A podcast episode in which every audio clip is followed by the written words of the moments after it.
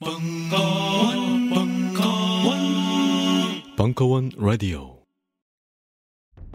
2014년 최고의 액션 활극 블록버스터가 찾아왔다. 보다 나은 내일을 걸고 싸우는 인생과의 피할 수 없는 한판 승부. 위즈덤 하우스의 인생 내공. 잘 만났다 취업 준비생. 그래 용케 취업을 했다 치고 그 다음엔 어떡할 거야?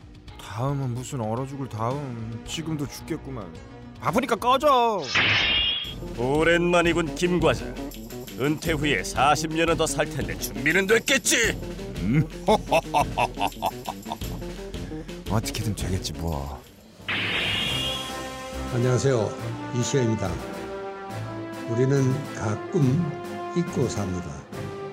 살아온 시간보다 인생 후반전이 훨씬 길다는 것을요.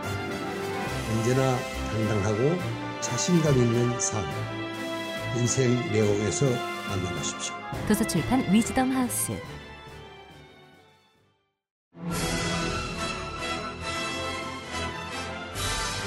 이 모노 뮤지컬은 도울 김용옥을 올렸고 매회 공연 매진 중이며 매주 벙커원의 장비를 한 개까지 시험합니다.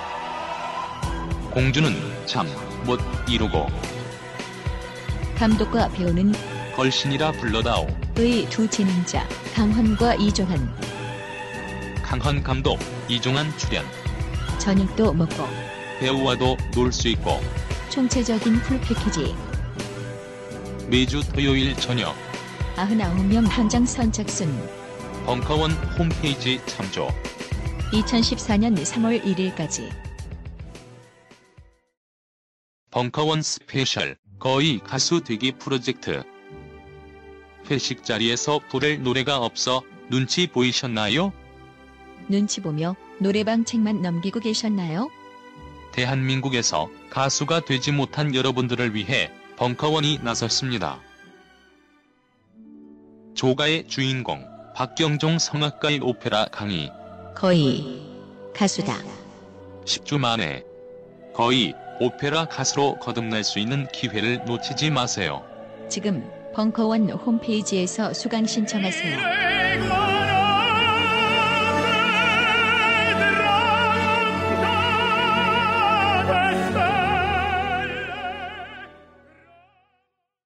아빠, 대통령은 착한 사람이야?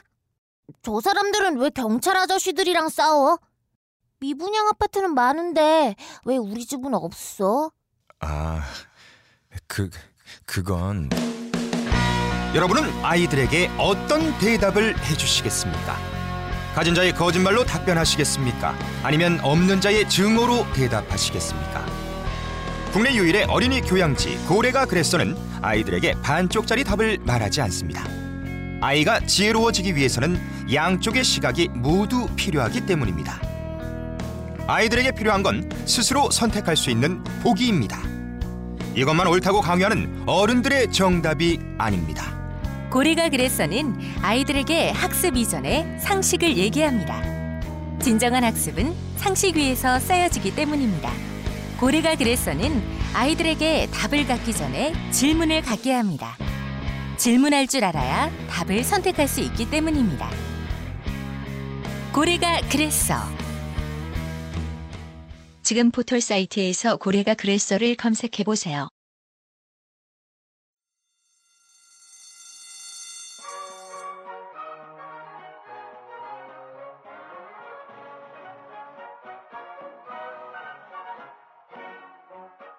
오늘도 힘차게 매일매일 활기찬 당신의 아침을 책임질 손안의 킹스베리 중세 왕과 귀족들만 먹었다는 아로니아와 함께 발기찬 하루를 시작하십시오 100% 폴란드산 아로니아 열매 농축 과즙 평산네이처 아로니아 친 가사 노동과 학업, 직장 스트레스로 지친 가족을 위한 최고의 선물. 한국에서 구라파의 맛과 향을 덤으로 느낄 수 있습니다. 우리 가족의 건강은 아로니아가 챙겨줘요. 100% 폴란드산 아로니아 열매 농축 과즙. 평산네이처 아로니아 진. 보다 자세한 사항은 딴지마켓에서 확인하실 수 있습니다.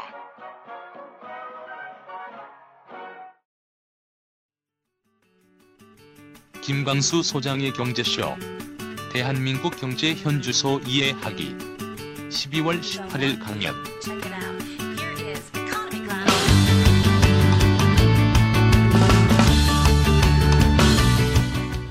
예, 반갑습니다. 예, 김광수 소장입니다. 반갑습니다. 음, 그 수요일 저녁인데 그 우리 젊으신 분들 특히 아주 미인 여성분들이 굉장히 많으신 것 같아요.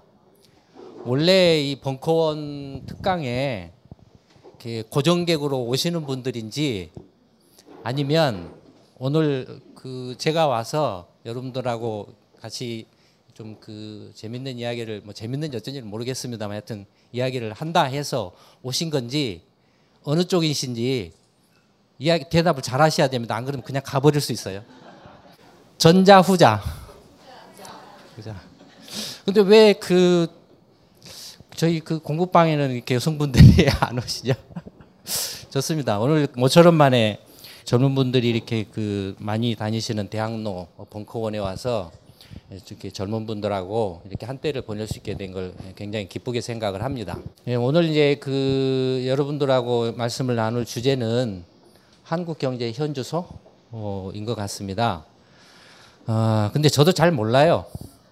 예, 잘 모릅니다. 잘 모르는데 시작하기 전에 이제 그 이미 아마 아시겠지만 이제 저희 연구소가 매년 연말에 경제 전망 세미나를 합니다. 2009년부터 시작을 해서 올해로 이제 5년째가 됐는데 그 2009년에 처음 시작할 때는 이제 그 당시가 미국발 글로벌 금융위기가 발생을 해서 굉장히 어수선할 때죠. 그래서 이제 미국이 망하느냐 어떠냐 뭐 이런 이야기도 나오고 어, 그 다음에 이제 그 금융위기에 대해서 어떻게 대처할 것인가 그래서 각 나라별로 이제 뭐 이렇게 그 경기 대책이나 위기 대책을 내놓고 또 이제 G20 정상회의에서 이제 뭐 글로벌 공조를 해야 된다. 뭐 이런 식으로 이렇게 이야기가 한참 나올 때죠. 그래서 이제 그 2009년 첫 번째 경제전망 세미나의 이제 키워드가 그거였습니다. 어, 미국발 글로벌 금융 위기와 이제 대, 그 위기 대책에 관한 것이었습니다. 그래서 왜 위기가 발생을 했고 지금 경과가 어떻게 돼 있고 이것이 어느 정도 이렇게 그, 그 파급 영향이 계속 지속될 것인가 또 이와 관련해서 이제 어떻게 지금 대처를 하고 있는데 그 효과는 어떻게 될 것인가 뭐 이런 게 이제 2009년의 이제 주제였습니다. 2010년에는 이제 다들 아시는 것처럼 역시 경제 위기가 계속 이제 지속되면서 이제 유럽의 이제 국가 파산으로 갔죠. 이른바 재정 위기, 채무 위기가 발생을 했죠. 그래서 2010년에 경제 전망 세미나의 키워드는 어, 채무 위기, 재정 위기였습니다.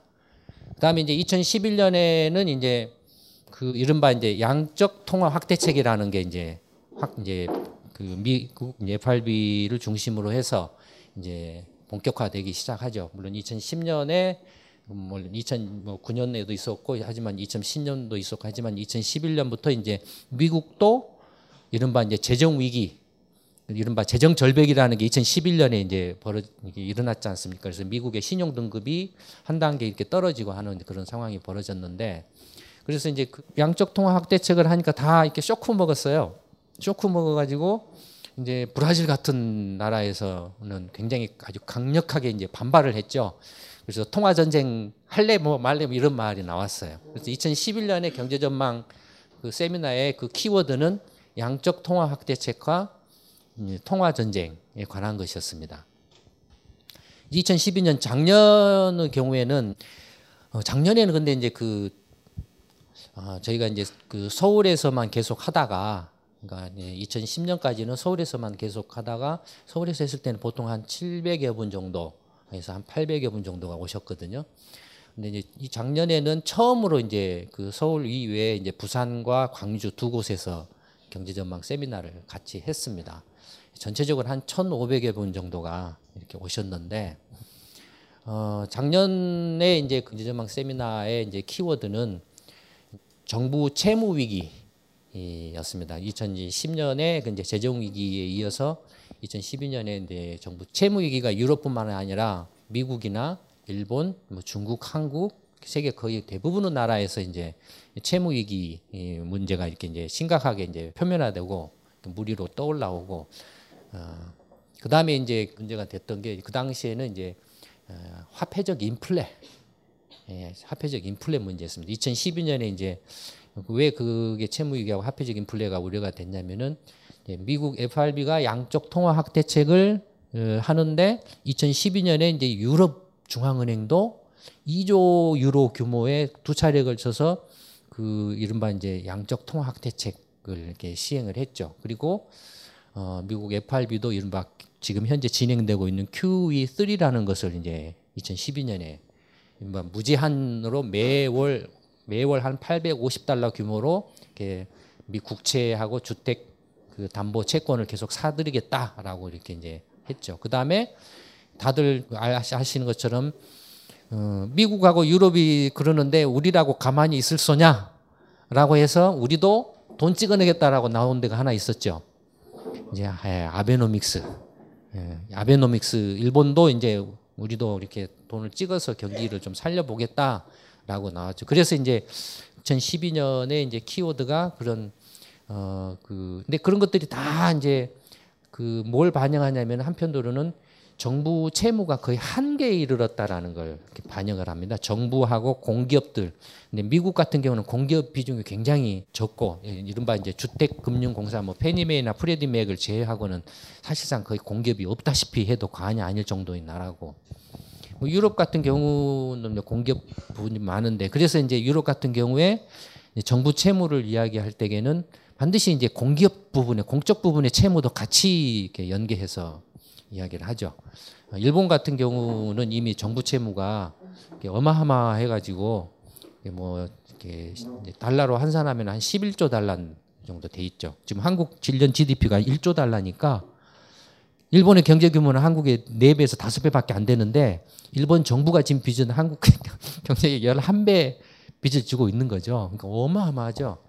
그러니까 그런 정부 채무가 한계 부딪혀서 더 이상 이제 어떻게 하기 힘드니까 그 중앙은행들이 이제 발권력을 이용해 가지고 그 정부 채무를 떠받쳐 주는 그런 이제 상황이 벌어진 거죠. 그래서 이제 그때 굉장히 그 좀 이렇게 우려스러웠던 게 이제 어 이렇게 세계 3대 경제권이 중앙은행들이 돈을 막 이제 찍어내기 시작하면 도대체 이게 이제 앞으로 어떻게 될 거냐. 그래서 화폐적 인플레에 대한 우려가 굉장히 이제 높았죠. 어, 올해는 이제 서울 지금 현재 서울 한 곳에서 이렇게 했는데 오시기는 전국 각지에서 오셨습니다. 그래서 너무 신청이 많아가지고 한 2천여 명 정도가 이렇게 신청을 하셨어요. 그래서 3일에 걸 나누어서 이렇게 했는데 2주 전 지지난주 토요일 일요일하고 지난주 토요일 날 어, 했죠. 그래서 세미나가 끝나고 나니까 예, 일단 몸이 풀리더라고요. 예, 몸이 많이 풀리더라고요. 근데 올해 이제 그 세미나의 키워드는 이제 과잉 투자와 구조 조정에 관한 거였습니다. 예, 과잉 투자와 구조 조정에 관한 거였는데 2008년 미국발 금융 위기의 원인이 어, 어쨌든 그 투기였죠. 음, 그 투기가 이제 부동산 투기와 이제 금융 투기가 같이 이렇게 겹쳐져 가지고 일어난 이제 거품 붕괴죠. 그러니까 항상 그 경제 위기는 그 경제 위기가 발생하게 된 그 직접적인 배경이나 동기는 다 투기입니다. 1930년대 대공황 때도 대공황이 일어난 것도 투기였습니다. 그게 뭐 부동산이 됐든 석유가 됐든 뭐 금이 됐든 뭐 주택이 됐든 아니 저뭐 주식이 됐든 다 투기였습니다. 그러니까 그 근데 그 투기가 발생을 하면은 왜 반드시 경제 위기가 이렇게 터지느냐라는 거죠. 뭐 그, 그에 관련된 그 메커니즘에 대해서는 아직 경제학 이론적으로는 명확하게 이렇게 정리되지는 않았습니다만 어, 투기가 이렇게 극, 극성을 부리고 극심한 투기가 발생하면 반드시 경제 위기가 오는 게 제가 볼 때는 말할 수 없는 어마어마한 과잉 투자입니다. 어마어마한 과잉 투자예요. 그러니까 아파트 같은 경우도 집값이 올라가면 어떻게 되겠습니까? 너도 나도 할 것 없이 막 있는 사람 없는 사람 모조리 더 막 사재 끼려고 하니까 가격이 얼마가 되든지 상관없이 사면은 무조건 내가 돈 번다라고 하니까 어떻게 하겠습니까? 마구마구 막 지어대겠죠? 그렇죠? 있는 돈 없는 돈 다 끌어모아가지고 막 지어대겠죠? 한 나라 경제 전체로 보면은 한 나라 경제 전체로 보면은 집이 있고 가정이 있고 그냥 대표 가정이 있어요. 5천만 명이면 5천만 명을 대표하는 뭐 3인 가족 가정이 있고 그 가정이 사, 그 가족이 사는 집이 있고 일자리가 하나 있고 한 나라 경제 전체를 단순화시키면 그거잖아요. 그렇죠. 그러니까 가정이 있고 이렇게 집이 있고 일자리가 있고 뭐 물건을 사는 뭐 가게가 있고 그다음에 뭐 그 물건을 만드는 뭐 기업이 있고 이렇게 하나씩 하나씩 있는 걸로 단순화시킬 수 있죠. 경제를. 근데 뭐 투기가 이렇게 일어나게 되면은 가격이 막 올라가고 어떻게 되겠습니까? 있는 돈 없는 돈을 나라 전체로 보면은 가정이 됐든 은행이 됐든 기업이 됐든 뭐 건설사가 됐든 뭐 정부가 됐든 있는 돈 없는 돈 전부 끌어 모아 가지고 막 집 짓는데 막 투입을 하겠죠. 그러면 그 투기 기간 동안에 얼마나 과잉 투자가 일어났겠냐 이거예요. 원래는 그 돈들이나 자본들이 뭐 기업으로 간다든지 일자리 만드는 데로 간다든지 아니면은 뭐 좀 실력을 키울 수 있는 교육으로 이렇게 간다든지 뭐 이렇게 가 흘러가야 이렇게 균형 있게 발전을 하는데 그리 흘러 들어간 돈들은 돈이 안 된다 이거예요. 그 투기가 막 해가지고 집값이 막 올라가니까 그러니까 그 돈을 전부 다 빼가지고 집 짓는 데 갖다 쏟아 부어버린다 이거예요. 근데 놀랍게도 이게 세계 전체적으로 그랬어요. 미국도 그렇고 유럽도 그렇고 중국도 지금 중국은 지금도 계속 그러고 있고 일본은 이미 20년 전에 그래가지고 지금도 헤매고 있고 그렇게 한다 이거예요. 엄청난 과잉 투자를. 근데 집만 그랬느냐 이러는 거예요. 집만 그렇지 않죠. 오 집값이 올라가니까 내가 5억짜리 아파트를 샀는데 10억 원으로 올랐어요. 뭐 어떻게 하겠어? 내가 부자 됐잖아요. 부자 됐으니까 뭐 이렇게 경차 탈 걸, 뭐 소나타 사고, 뭐 그 그랜저 탈 걸, 뭐 벤츠 타고 그럴 거 아니에요. 어 집값 올라가니까 은행에서 빚 좀 땡겨다 써도 돼. 그랬을 거 아니에요.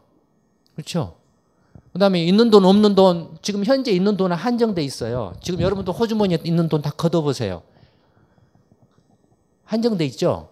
나라 전체적으로도 지금 다 있는 돈을 그대로 걷어보면은 한정돼 있어요. 근데 한정된 돈만을 써야 되는데 실제로는 어떻죠? 왕창 써버려요. 없는 돈까지 써버려요. 어떻게? 빚 땡겨가지고. 빚은 뭐죠? 빚은 미래 내가 벌어서 갖겠다라는 거잖아요. 그러니까 미래 나의 소득이에요.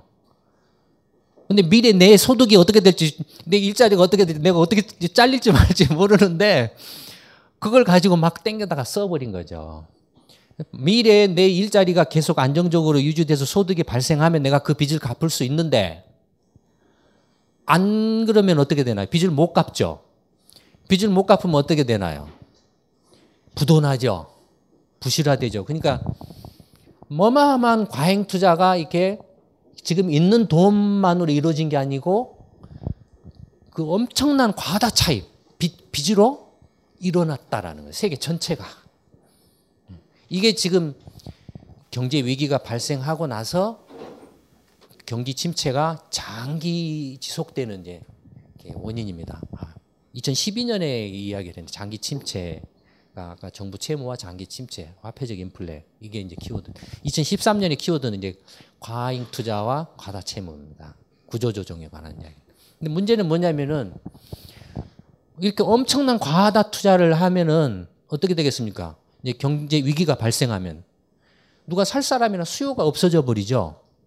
가격이 폭락할 거 아니에요. 가격이 수요가 없어져 버리면 어떻게 됩니까? 이제 내가 미래 소득이 있을 거라고 생각했던 내 일자리가 계속 유지될 거라고 생각된 것들이 지금 일자리가 공중에 붕 떠버리든지 없어져 버리든지 내가 뭐, 뭐 정리 해고가 되든지 비정규직으로 바뀌어져 이렇게 돼 버리잖아요.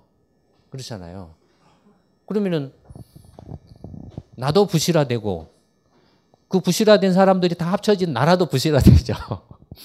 근데 그런 과잉 투자, 과, 그 과잉 투자를 개인이나 기업만 한 게 아니라 정부도 했다라는 거예요. 정부도.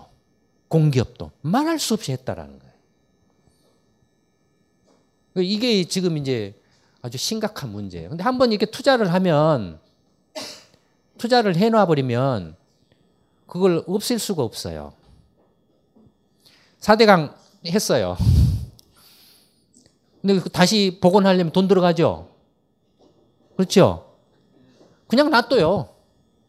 그 다음에 아파트 지었어요. 지금 빈집이 널려 있어요. 수요가 없는데 미분양이 막 넘쳐나잖아요. 그래서 건설사들이 지금 왕창 망하고 있잖아요. 그렇죠?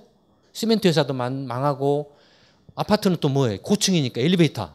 엘리베이터 회사 만드는 회사도 지금 망하고 아파트에도 철강 많이 들어간 거예요. 철강 회사도 망하고 뭐 막 줄줄이 망하는 거예요. 그러면은 그러면은 안 망하려면 어떻게 해야 돼요? 만들어 지어놓은 아파트 빨리 붙고 다시 새로 지어야 건설회사도 살아나고 철강회사도 살아나고 엘리베이터 회사도 살아나고 뭐 시멘트 회사 살아날 거 아니에요. 근데 지어놓은 걸 누가 붙냐 이거죠. 여러분들 빚내 가지고 내가 지어놨는데 네 아파트 부숴라 하면은 네가 빚 갚아줘야 내가 붙지 이렇게 될 거 아니에요. 구조조정이 안 된다라는 거죠. 그러니까 경제 위기가 발생하면 이게 장기 침체로 가는 결정적인 원인이 구조조정이 안 된다라는 겁니다. 미국은 그나마 조금 그 이제 경제 시스템 구조 자체가 노동 시장이 좀 굉장히 그 레이오프 이른바 우리식으로 말하면 정리 해고죠 이런 시스템으로 되어 있어서 그나마 구조조정 속도가 상대적으로 빨랐기 때문에 저런 어마어마한 경제 위기 미국이 진짜 망할 뻔했어요 2008년에 망할 뻔했어요 그럴 정도의 그 위기에 부딪혀서도 지금 이 정도까지라도 지금 이제 다시 이렇게 회복돼서 올라온 거예요. 근데 예를 들어서 지금 이제 이미 세계 경제가 글로벌화돼 있습니다. 글로벌화돼 있는데 경제뿐만이 아니죠. 음. 글로벌화돼 있는데 그러니까 요새 그 뉴스에 나오는 것처럼 이제 유럽에 이제 유럽이 이제 장기 이렇게 불황으로 이렇게 계속 빠져 들어가니까 자동차가 안 팔려요. 그러니까 금융 위기 전에 비해서 지금 금융 위기 전에 한 1,550만 대 팔리던 게 지금 1,200만 대도 채 안 팔리니까 350만 대가 지금 생산 가동이 안 되죠. 공장에 놀고 있는 거예요. 그러니까 그 프랑스의 이제 그 PSL하고 이렇게 푸조 스트로행 이런 데는 지금 막 이렇게, 이렇게 경영난에 빠져서 이렇게 공적 자금이 들어가고 말고 막 이렇게 시끄럽잖아요. 그다음에 GM 같은 경우도 유럽 현지 법인 공장들을 지금 폐쇄하고 있잖아요. 그냥 유럽만 없어지는 게 아니라 그 여파가 지금 한국 GM으로 왔죠. 그래서 한국 GM의 이제 그 연구개발직이나 이렇게 사무직 쪽으로 2,500명 줄이겠다라고 이렇게 하고 있잖아요. 그 시간 지나면 이제 생산지까지 올 가능성도 있죠. 그러니까 과잉 투자가 이게 한국만 과잉 투자가 일어난 것도 아니고 글로벌하게 과잉 투자가 이렇게 일어났고 이게 투기라는 게 그런 겁니다. 이 세 가지를 동반을 해 투기는. 그러니까 투기로 인해서 자원 배분을 엄청나게 이제 한 곳에다가 몰아넣는 이렇게 왜곡을 시키고 그, 그, 그걸 이렇게 하는데 과다 차입을 하고 어마어마한 과잉 투자를 한다는. 그럼 그게 이제 동시적으로 이렇게 동반돼서 그게 꼭지점에서 이제 푹 하고 터지면 그게 이제 경제 위기가 되는 거죠. 그러니까 동시에 넘어가죠. 은행도 돈을 빌려줬던 은행도 넘어가고 과잉 투자한 기업도 넘어가고 음, 그다음에 이제 그걸 이렇게 비싸게 사가지고 손해를 본 10억에 샀다가 5억에 아파트가 5억으로 떨어지면 5억 손해 나잖아요. 그러면은 가게가 이렇게 어 내가 10억 재산이 있었는데 5억으로 줄었네 이렇게 되잖아요. 그러면은 그 벤츠 타던 사람이 그랜저로 그랜저 타던 사람이 뭐 소나타로 소나타가 뭐 경차로 이렇게 다시 줄어들 거 아니에요. 그렇게 됩니다. 그러니까 장기 침체에 갈 수밖에 없다. 경제 위기가 발생 구조가 장기 침체. 어, 그래서 뭐 2013년 올해 그, 그 세미나의 그 키워드를 이야기하는 너무 길게 했네요. 근데 하여튼 그 지금 그 상황이 그래요. 그러니까 한국 경제 현주소 뭐 한국 경제만 이야기하면 절대 모릅니다. 그 다음에 한국 경제를 지금까지 이제 그뭐 떠받쳐온 건 뭐였죠? 뭐가 한국 경제를 떠받쳤나요? 예, 수출입이죠. 수출입이죠. 그러니까 한국만큼 이렇게 대교역 의존도가 높은 나라가 없습니다. 그 OECD 선진국 가운데서 한국이 압도적으로 높아요. 그러니까 수출을 못하면은 한국 경제가 이렇게 넘어 져 버릴 정도로 굉장히 비중이 높습니다. 그러면 한국 경제 현주소 보려면은 음, 한국이 수출하는 나라의 상황이 어떠냐를 알아야 한국 경제 현주소도 알 수 있죠. 그러니까 이미 글로, 그만큼 글로벌화 되어 버렸다는. 그 다음에 글로벌화의 최천병으로 달렸던 나라가 어디죠? 한국이죠, 한국. 제일 앞장서서 막 FTA도 막 이끌어 나가고 주도하고 했잖아요. 그래서 그 FTA는 한국이 거의 막 바람을 일으켜서 했어요. 한국이 바람을 일으켜서 음.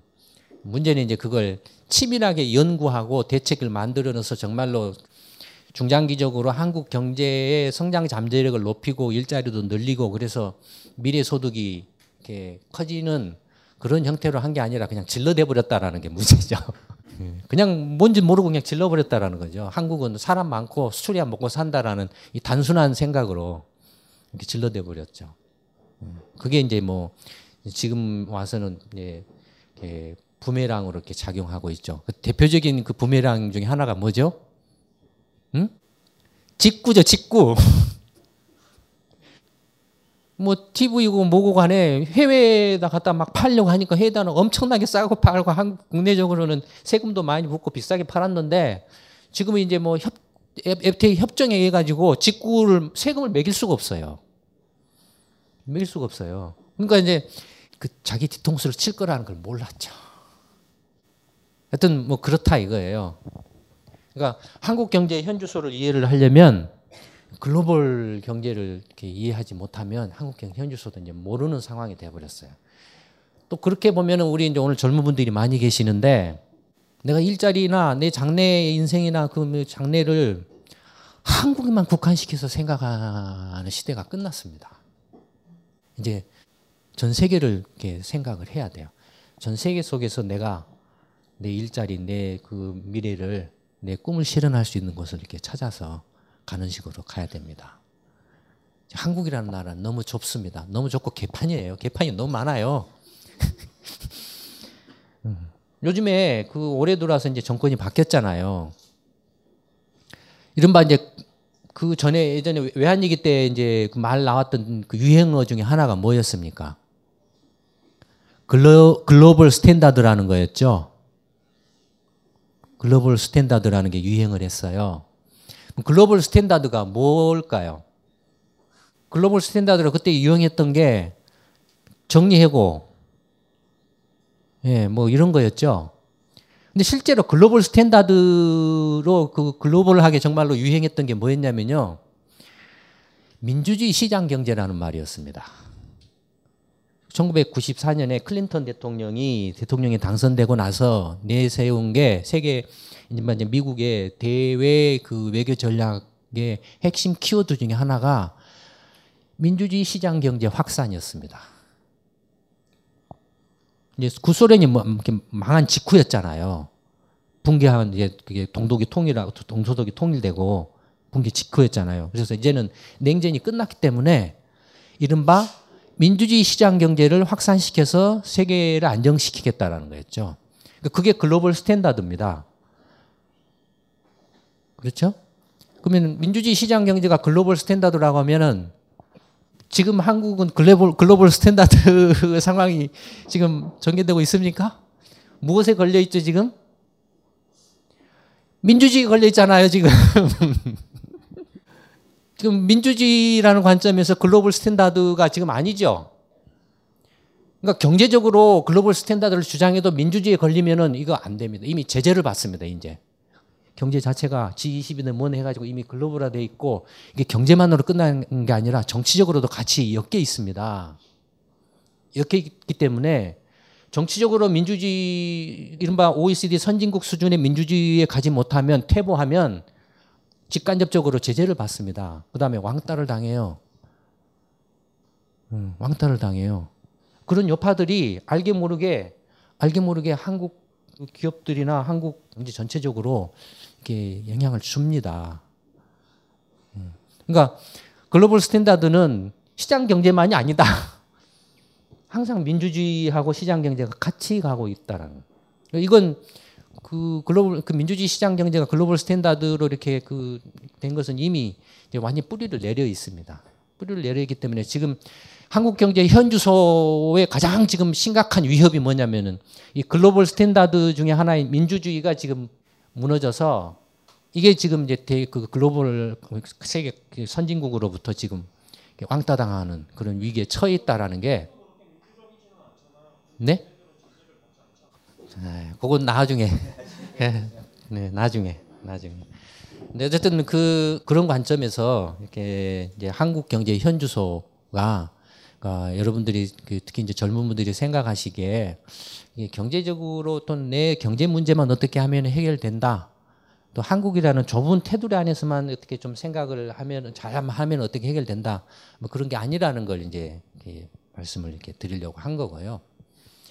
그다음에 이제 좀 더 구체적으로 이제 들어와서 경제 그 한국 경제 또 현주소를 이렇게 보는 게 방법에 여러 가지가 있는데 그 경제를 이제 분석하는 이렇게 틀이 있습니다. 어, 틀이 있는데 그 이제 첫째는 이제 생산 경제가 있고 이렇게 자산 경제, 교환 경제가 있죠. 물건을 만들고 물건이나 서비스를 만드는 경제가 있고 그냥 이렇게 물건을 교환하는 경제가 있죠. 그러니까 이제 생산 경제는 이제 어, 투자를 해야 되는 거니까 투자 경제고 자본 경제죠. 왜냐하면 자본은 이제 생산 수단을 말하니까 자본이라는 건 생산 수단이니까 그러니까 생산 수단을 투자하는 경제인 생산 경제 내지는 자본 경제 같은 말이죠. 그다음에 이제 그냥 예전에는 물물 교환했잖아요.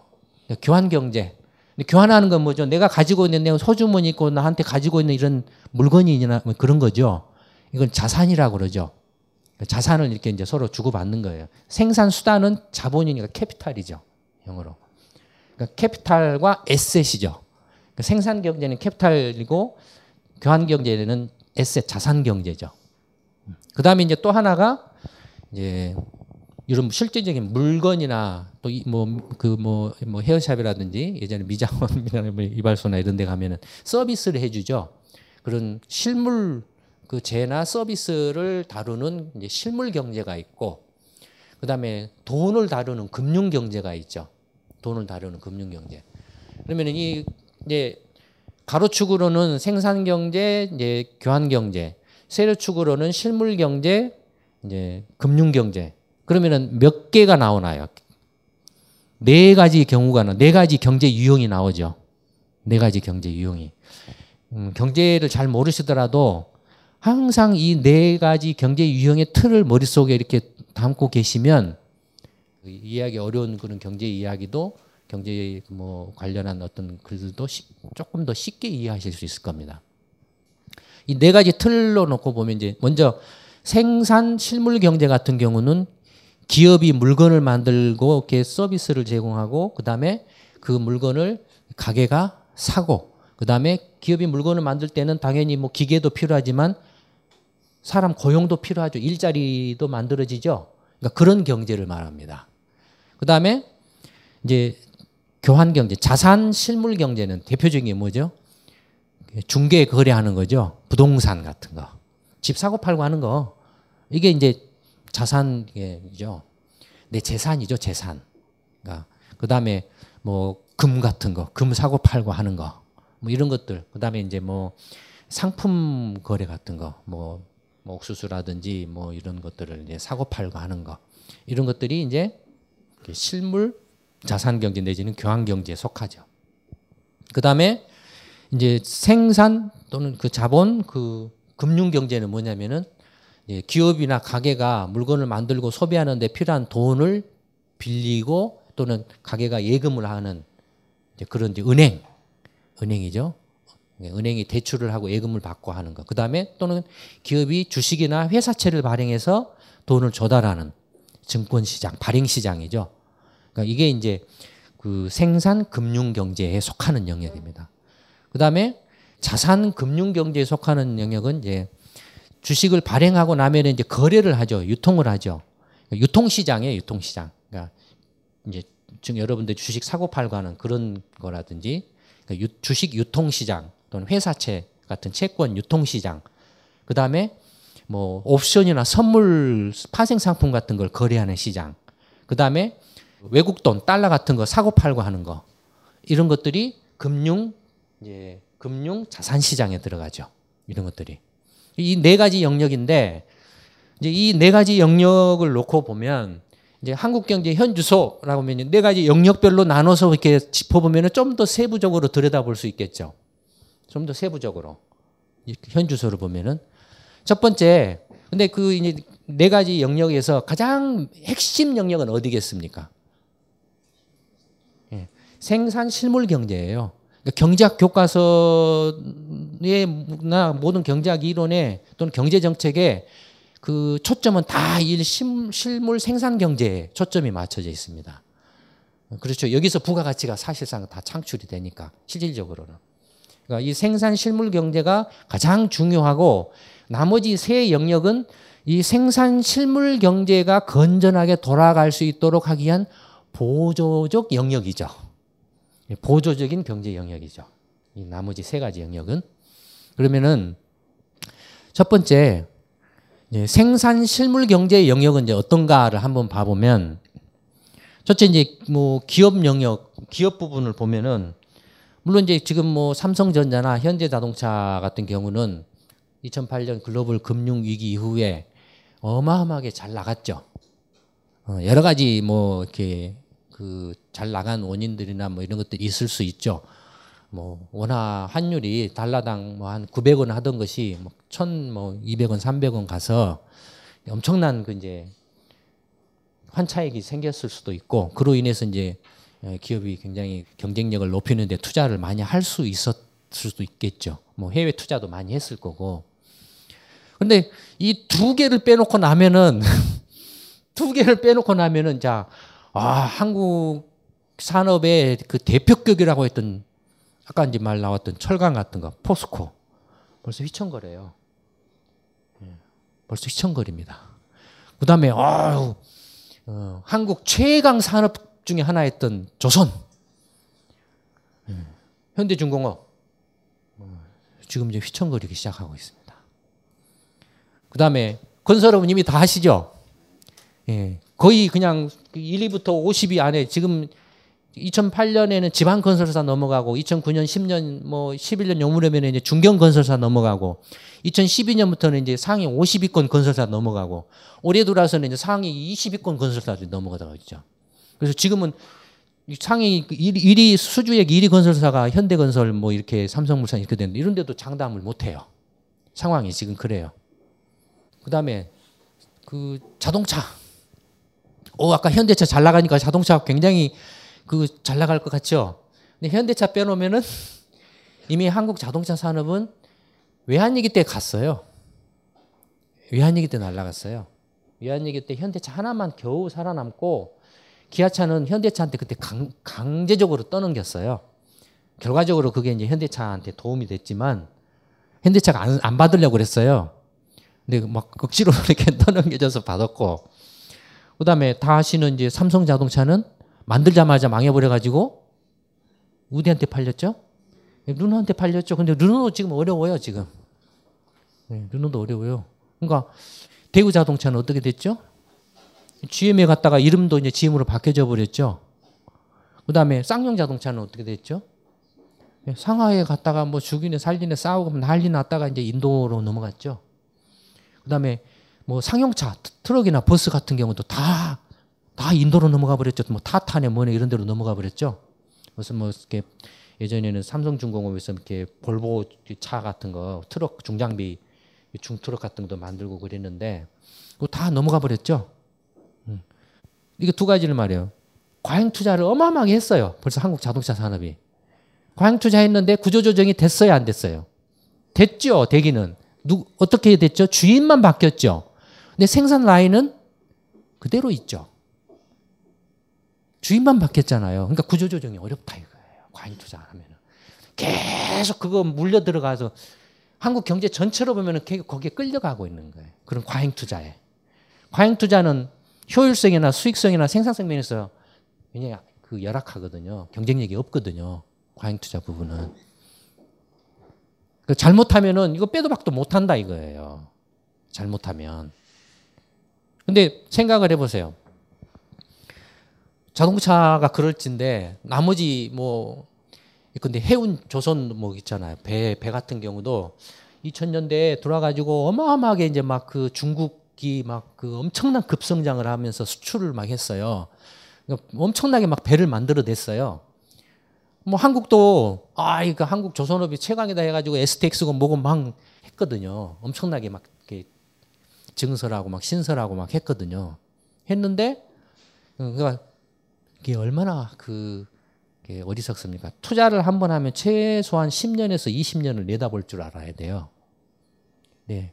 그럴 눈이 없는 거예요, 전혀. 전혀 없다 보니까 당장 막 팔리니까 어, 한, 한국 사람들이 좀 그게 좀 뜨거운 특징인 것 같아요. 지금 안 하면은 지금 막 아파트가 오르니까 지금 안 사면 내가 막 돈 못 벌 것 같아. 막 막 막 막 정신을 못 차려 안절부절해 가지고 난리를 쳐요. 그런 똑같아요. 똑같아요. 그렇게 막 엄청나게 막 투자를 해서 배를 막 지어놓고 생산 능력을 늘려놨는데 지금 어떠나요? 어, 완전히 이제 지금은 줄초상 치게 생겼어요. 정말로 줄초상 나게 생겼어요 지금은. 왜냐면은 경제 위기 딱 터져가지고 이제 물동량이 확 줄어버렸을 것 아니에요. 물동량이 줄어들어 버리고 또 미국 중국이 엄청나게 배를 만들어내 가지고 자기 나라 중, 여러분들 입장을 바꿔놓고 한번 생각. 여러분들이 중국 사람이라면 세계 모든 나라들이 중국을 이제 인건비 싸다고 와가지고 공장 지어서 물건을 만들어서 지금까지는 전부 다시 미국이나 유럽이나 일본이나 뭐 이런 데로 갖다 팔았거든요. 수출을 했거든요. 그럼 여러분들이 중국 사람이라고 하면 여러분들이 예를 들어서 중국 뭐 주석이고 뭐 이런 총리고 중국 사람이라고 하면 아 물건은 중국에서 만들지만 배는 한국 배 뭐 한진 해운이나 현대상선 배 갖다가 물건 나르자 이렇게 하겠습니까? 안 하겠죠. 당연히 중국도 뭐 자기들 그 선단을 이렇게 키우겠죠. 해운사를 키우겠죠. 얼마나 많이 키웠겠냐 이거예요. 엄청나게 키웠다 이거예요. 그러니 지금은 이제 배도 남아돌아. 뭐 그런 해운사도 넘쳐나. 이제 수요는 확 줄어버렸어. 그러니 어떻게 되겠습니까? 그러니까 거의 지금 현대상선이나 뭐 한진해운이나 조 단위, 1년에 조 단위 적자가 나요. 음. 오늘 투자하지 마세요. 음, 위험해요. 그러니까 그런 정도예요. 그다음에 그러면 배만 그러냐 이거예요. 배만. 화물은 뭐가 있죠? 배로만 실어 나릅니까? 또 뭘로도 실어 나르죠? 예? 예, 비행기죠, 비행기. 어, 인천공항 뭐 이렇게 이야기하고 어, 그다음에 이제 뭐그 음? 이렇게 뭐 이렇게 굉장히 뭐 이야기를 하잖아요. 어, 배로 실어 다니는 그 화물량이 확 줄고 과잉인데 비행기 화물이라고 다를 바 있겠습니까? 똑같습니다. 비행기 화물량 확 줄었어요. 그러니까 지금 뭐 대한항공이나 아시아나항공이나 화물량이 벌써 2011년부터 줄었어요. 줄어서 그래서 인천 그 공항의 화물 처리량도 확 줄었어요. 왜냐하면은 세계 시장의 이제 중심이 중국인데 중국에 얼마나 그 허브 공항을 많이 지금 세우고 있어요. 뭐 거기 놀겠습니까? 그다음에 세계 미국이나 유럽이나 일본이나 이런 데서 뭐 중국으로 이렇게 이제 뭐 이렇게 당연히 그 중국이 세계 경제의 뭐 2위권이니까 교역이 중국하고 직접 거래하는 교육이 압도적이겠죠. 중국하고 교육 거래를 하는데 인천공항 갔다가 중국으로 갈까요? 그럴까요? 생각 좀 하고 살아라 그래야죠. 나라 경제를 운영하고 하는 게 장난이 아니죠. 얼마나 그 전문성을 가지고서 10년, 20년 내다보다에 글로벌하게 세계 경제가 어떻게 돌아가고 산업이 어떻게 돌아가 하는 걸 내다봐야 나라 경제를 운영할 수 있죠. 그 속에서 여러분들 젊은 사람들 일자리가 나오는 거죠. 그래 안정적인 일자리가 나오는 거죠. 지금 시간이 이렇게 경제라는 게 경제라는 게 근데 2013년 하면 올해 음, 작년까지 있었던 것은 다 없어지고 이제 올해 다시 시작해가지고 올 연말 되면 다 다시 이제 끝나고 다시 내년부터 다시 시작하고 그런 건 아니죠. 그렇죠. 경제라는 건 계속 이어져 있죠. 어떻게 이어져 있습니까? 어떤 원인이 있으면 그 원인에 따른 결과가 반드시 따라서 오죠. 근데 그게 경우에 따라서는 뭐 이렇게 3개월, 6개월, 1년 될 수도 있고 2년 갈 수도 있고 5년 갈 수도 있고 10년 갈 수도 있고 계속 갈 수도 있죠. 그렇죠? 근데 그러면 만약에 그 어떤 원인들이 있고 그 원인들에 따른 결과가 조, 계속 좋았다라고 하면 여러분들이나 국민들의 경제적인 삶이 어떻게 되겠습니까? 계속 좋아졌다라는 느낌이 있어야 되죠. 그렇죠?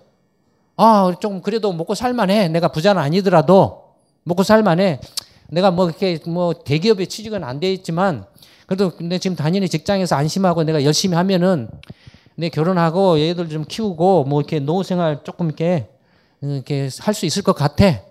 이렇게 돼야 되잖아요. 그 경제가 이렇게 계속 이어져서 오는 거니까 원인과 결과들이 계속 이렇게 이어져서 오는 거니까 제대로 뭔가를 경제를 경제가 잘 돌아가서 그런 원인들이 이렇게 계속 이렇게 발생하고 그 원인에 따른 결과들이 계속 누적되어 왔다라면 나이 드신 분이나 아니면 젊은 분들이나 지금 삶에 대해서 불안에 떨 이유가 없고 일자리를 걱정할 이유가 없고 노후를 걱정할 이유가 없고 집 문제를 걱정할 이유가 없고 자기 결혼을 걱정할 이유가 없죠. 그런데 지금 현실은 어떻습니까? 현 주소는 어떻습니까? 정반대죠. 다 지금 공중에 붕 떠 있죠. 붕 떠서 다 불안하죠. 이미 무너져 내리고 있는 부분들이 있죠. 그럼 그건 이건 뭘 말합니까? 뭔가 지금 계속 원인들이 잘못된 원인들이 계속 발생해 가지고 그로 인해서 잘못된 결과들이 계속 누적되어 오고 있다는 이야기죠. 그렇죠? 그렇지 않습니까? 잘못된 원인들이 계속 발생하고 그로 인해서 잘못된 결과들이 계속 누적되어 왔기 때문에 국민들 대다수의 삶이 갈수록 불안해지고 힘들어지고 어려워지고 있다는 건 아니에요. 그렇죠? 그러면 잘못된 원인들이 계속 누적되고 있는 그 가장 핵심 부분이 뭐냐라는 거죠. 예를 들어서 내가 아무리 젊은 분들이 내가 뭐 대학 뭐 나고 스펙 쌓고 뭐하고 막 죽으라고 해도 안 된다 이거예요. 내가 뜻하는 바가 안 되고 취직이 안 되고 원하는 그런 게 안 된다 이거예요. 그러다 보면 이게 이제 뭐 한 1, 2년 정도는 이렇게 뭐 좀 더 노력하면 되겠지 되겠지라고 이렇게 버티다가 이제 3년, 4년, 5년 이렇게 가면은 이제 열등감을 갖죠.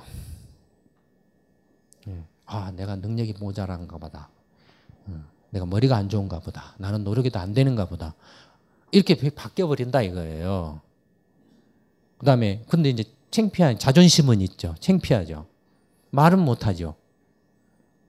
근데 그게 만약에 경제가 아까 말씀드렸던 이 그 핵심 부분인 생산 그 실물 경제 영역에서 경제가 이 핵심 부분에서 잘못된 원인이 계속 발생하고 그래서 잘못된 결과가 계속 누적돼 가지고 이 경제의 그 핵심 부분이 뭔가 뒤틀려 가지고 잘못돼 있다라고 하면 이게 내가 능력이 모자라고 내가 노력이 부족하고 내가 머리가 안 좋아서 그런 거냐 내가 이렇게 고, 고통을 받고 힘드냐 힘든 거냐라는 거냐 그러니까 개인 자기 자신의 잘못이냐 아니면은 이게 뭔가 경제 틀의 잘못이냐라는 거죠. 제가 그와 관련해서 비유를 이렇게 자주 드는 게그 그, 그, 저기 검투사 로마 검투사 이야기를 자주 듭니다. 로마 검투사들이 태어날 때부터 사람을 죽이려고 태어났냐 이거예요. 살인자로 태어났냐 이거예요. 그렇지는 않잖아요. 근데 그 검투사들이 사람을 어떤 때 죽이냐 이거죠. 어떤 때 죽이죠? 그 검투장에 들어가는 순간 죽이, 죽이죠. 왜 죽입니까? 그렇죠. 상대방을 죽이지 않으면 내가 죽으니까. 그렇죠. 자기 방어를 하는 거예요.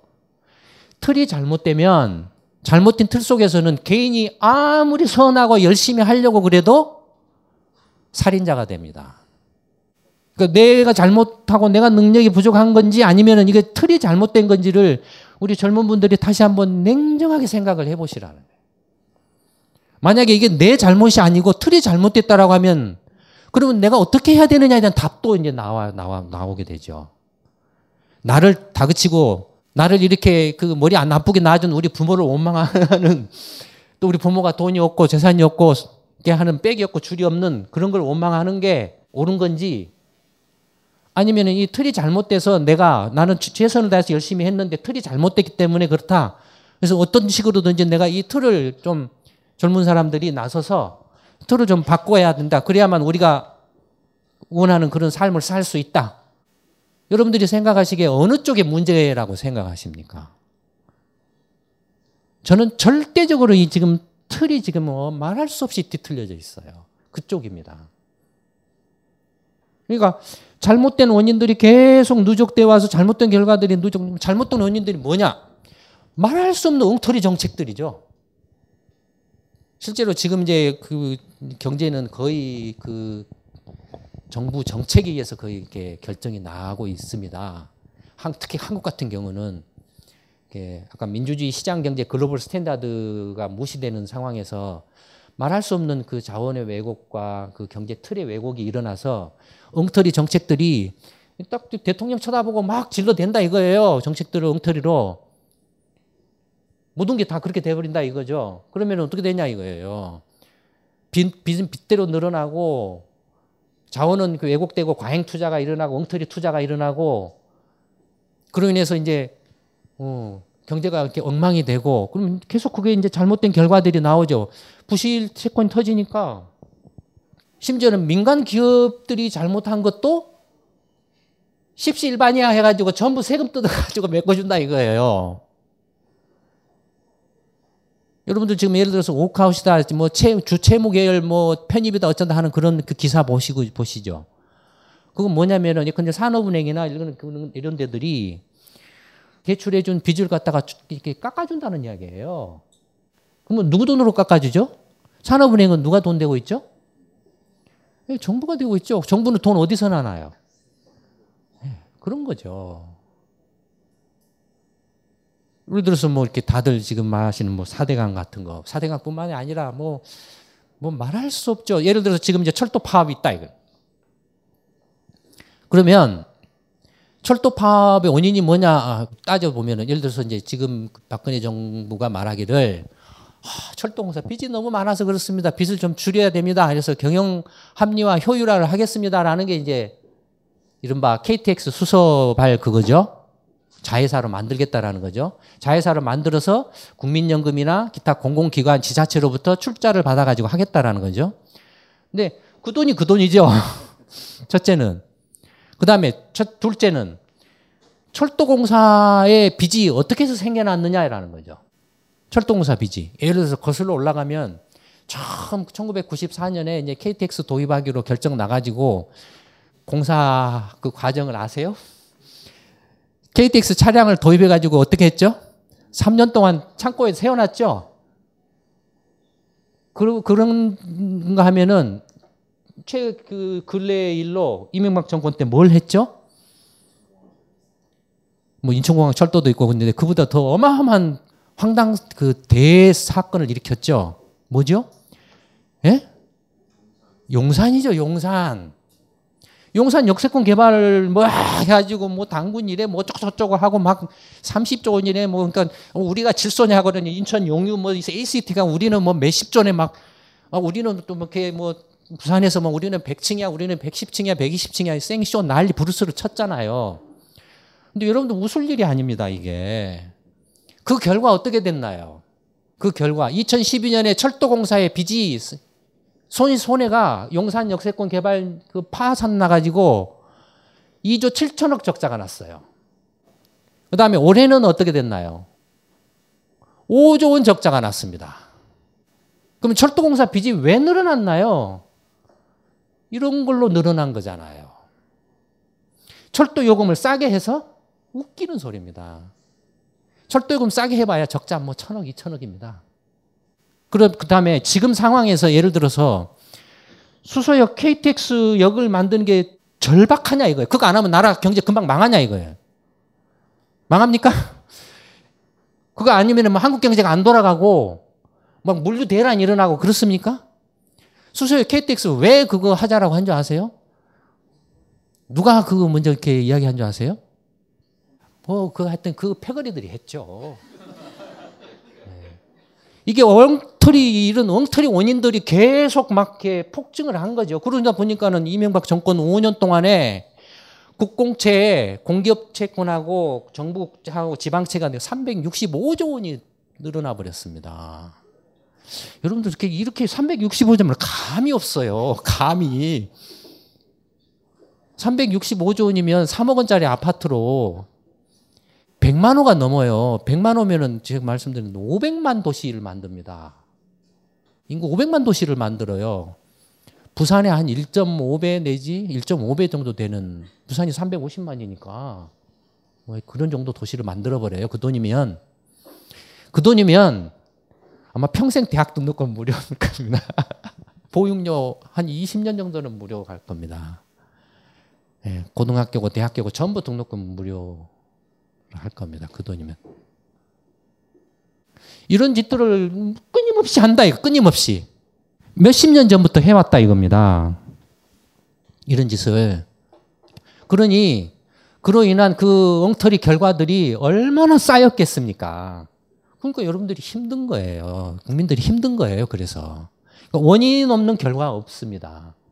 그 결과 원인과 결과 간에는 몇 개월 동안에 금방 나타날 수도 있고 이게 시간을 두고 두고 가면서 이렇게 나타나는 것들이 있습니다. 그것들이 계속 누적되어 왔죠. 그러니까 정권이 바뀌면은 모든 정책들이 180도 다 뒤집어져 버려요. 사업성이 없는 것도 있는 걸로 바뀌어져 버리고 어 이거 이렇게 철도 민영화 절대 안 됩니다 했던 사람이 야 지금 철도 민영화만이 살 길입니다 이렇게 바뀌어져 버린다 이거예요. 근데 여러분들 이게 지금 단지 어떤 이념이고 진보고 보수고 저놈들 뭐 이렇게 톡톡톡 하고 뭐 이런 차원의 문제가 아닙니다. 지금 아주 절체절명의 심각한 문제입니다. 나라 경제가 거덜나는 그런 이야기입니다. 이런 것들 여러분들은 잘 모르실지 모르지만은 저는 전문가이기 때문에 그걸 느낍니다. 저는 의사거든요. 경제 의사거든요. 지금까지 여러분들이 그 대통령 선거 때마다 뭘 기준으로 이렇게 뽑았습니까? 요 근래 한 서너 차례 대통령 선거할 때마다 다 경제 대통령이었죠. 예. 네. 근데 진짜 경제 대통령 가면 놔두고 옹털이 그 정말로 그, 그 정치꾼들 이렇게 해가지고 내가 경제 대통령 아니네 거기 휩쓸려서 했다 이거예요. 웃을 일이 아니에요 이게 지금 여러분들 심각 여러분들이 그런 잘못된 선택들을 방치했기 때문에 지금 이런 고통을 받고 있는 거죠. 여러분들만 해서 끝날 게 아니라 여러분들이 나중에 이제 뭐 또 가정을 꾸리고 자식을 낳고 하면은 여러분들 자식의 문제기도 해요. 더 어려워질 거예요. 더 힘들어질 거예요. 지금은 빚이 너무 많아가지고 장담을 못 해요. 근데 이런 이야기를 해도 아무도 이렇게 기담을 듣지 않아요. 아무도 안 들어요. 뭘, 뭐, 감이, 감이 없어요. 사기 그 경제 대통령이라고 사기에 당해서 그 치르는 대가가 얼마나 큽니까? 진짜 경제 그 전문가를 대통령으로 만들어야 되죠. 또 그런 젊은 사람들이 그런 경제에 대한 감각이나 어떤 그 생각이 있는 젊은 사람들이 나서서 자기들이 살고 싶은 나라를 직접 만들어야 되죠. 그 외에는 해결 방법이 없습니다. 불가능해요. 그러니까 어, 경제 현주소 어떻게 하면 내가 이거에서 몇 마디 도움되는 말 들어가지고 조금 빠져나가고 나만 이렇게 좀 투자하는데 좀 도움이 될 수 있을까? 예, 없습니다. 없어요. 검투사 예를 다시 한번 들죠. 100명을 집어넣어 놨어요. 1대1로 해서 그러면 처음에는 힘센 사람이 50명 살아남죠. 약한 사람이 먼저 죽죠, 50명. 그 다음에 들어가면은 나머지 이제 25명 힘센 사람이 또 살아남고 죽죠. 결국에는 마지막에 힘센 사람 하나 사람은 이 사람이 혼자 살 수 있을까요? 사자밥이 되죠. 그렇게 됩니다. 내가 나 이 경제 자체가 근본적으로 틀이 왜곡된 상태에서는 내가 나 혼자만 어떻게 참 잘 해가지고 좀 헤쳐 나가봐야 되겠다라고 한다라고 그래서 그게 해결이 안 된다라는 겁니다. 왜냐하면 지금 그 경제 왜곡된 틀이 지금 그렇게 되어 있기 때문에 예를 들어서 이제 뭐 시간이 거의 다 돼 와서 자산 실물 경제에서 부동산 시장을 봐보자 이거죠. 지금 한국은 부동산으로 이제 망하게 생겼어요. 지금 실물 생산 경제가 뭐 때문에 이렇게 뒤틀려져 버렸나요?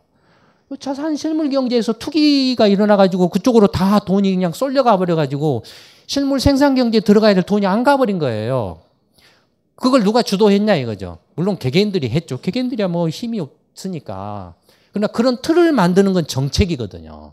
그 정책을 누가 결정하냐 이거죠. 대통령이 결정하고 국회의원이 결정하고 정부 관료들이 결정한다 이거예요. 탐관 우리가 따로 있는 게 아닙니다.